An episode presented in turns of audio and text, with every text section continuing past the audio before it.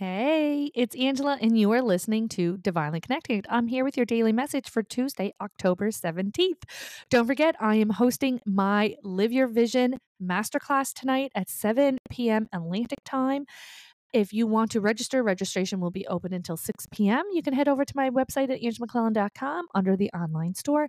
This is a ground level introduction to the universal law, a law of attraction, what you need to know, how you need, why we would want to know it, how it can increase um, positivity in your life, increase your ability to create the best feeling life that you want, how we're going to use affirmations in vision boards, in all these other ways that we can add this into our life to keep us on track in alignment with what it is that we truly want.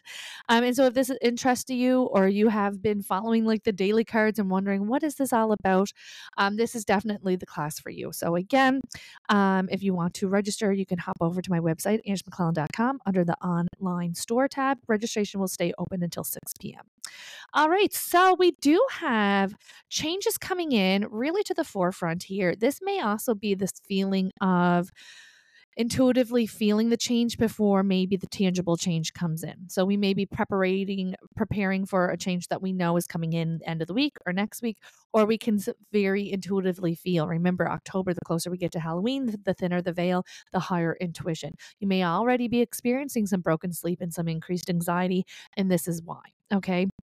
And so there is the willpower in the creation uh, message that comes in with this and reminding that you have the ability to create whatever it is that you're wanting whatever it is that you may be feeling that you're lacking or or that you're wanting to work on reminding you that you are this magnificent being and that that everything that you need is within you and really wanting because it almost feels like you got knocked off your game a little bit. So whether you're feeling a little bit sick a little bit discouraged maybe somebody said something um, off color to you there's just this feeling of we need to remind you, right? We need to remind ourselves how amazing we are. Okay.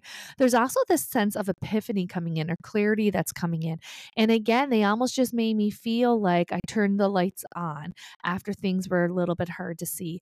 And so maybe things that you haven't seen before are coming into fruition, or maybe epiphanies are coming in, or how you are viewing past experiences may now be coming in in different ways. So there's always layers to our healing, right? And as we go through certain experiences or situations or traumas and we start on our healing path, our divine path, then what we will notice is that we we get it in layers and you'll do um, a layer of healing and have a little break and then it's time to go a little bit deeper into it and have a little break and then you know and so there is very much layers especially for the biggies right the biggie life lessons here in the physical form and so this card is really showing as well not only are we reminding you of how able and capable that you are and how you can use that universal law of attraction to help create the best feeling life but that you're also having clarity and you're seeing things that maybe you haven't seen before.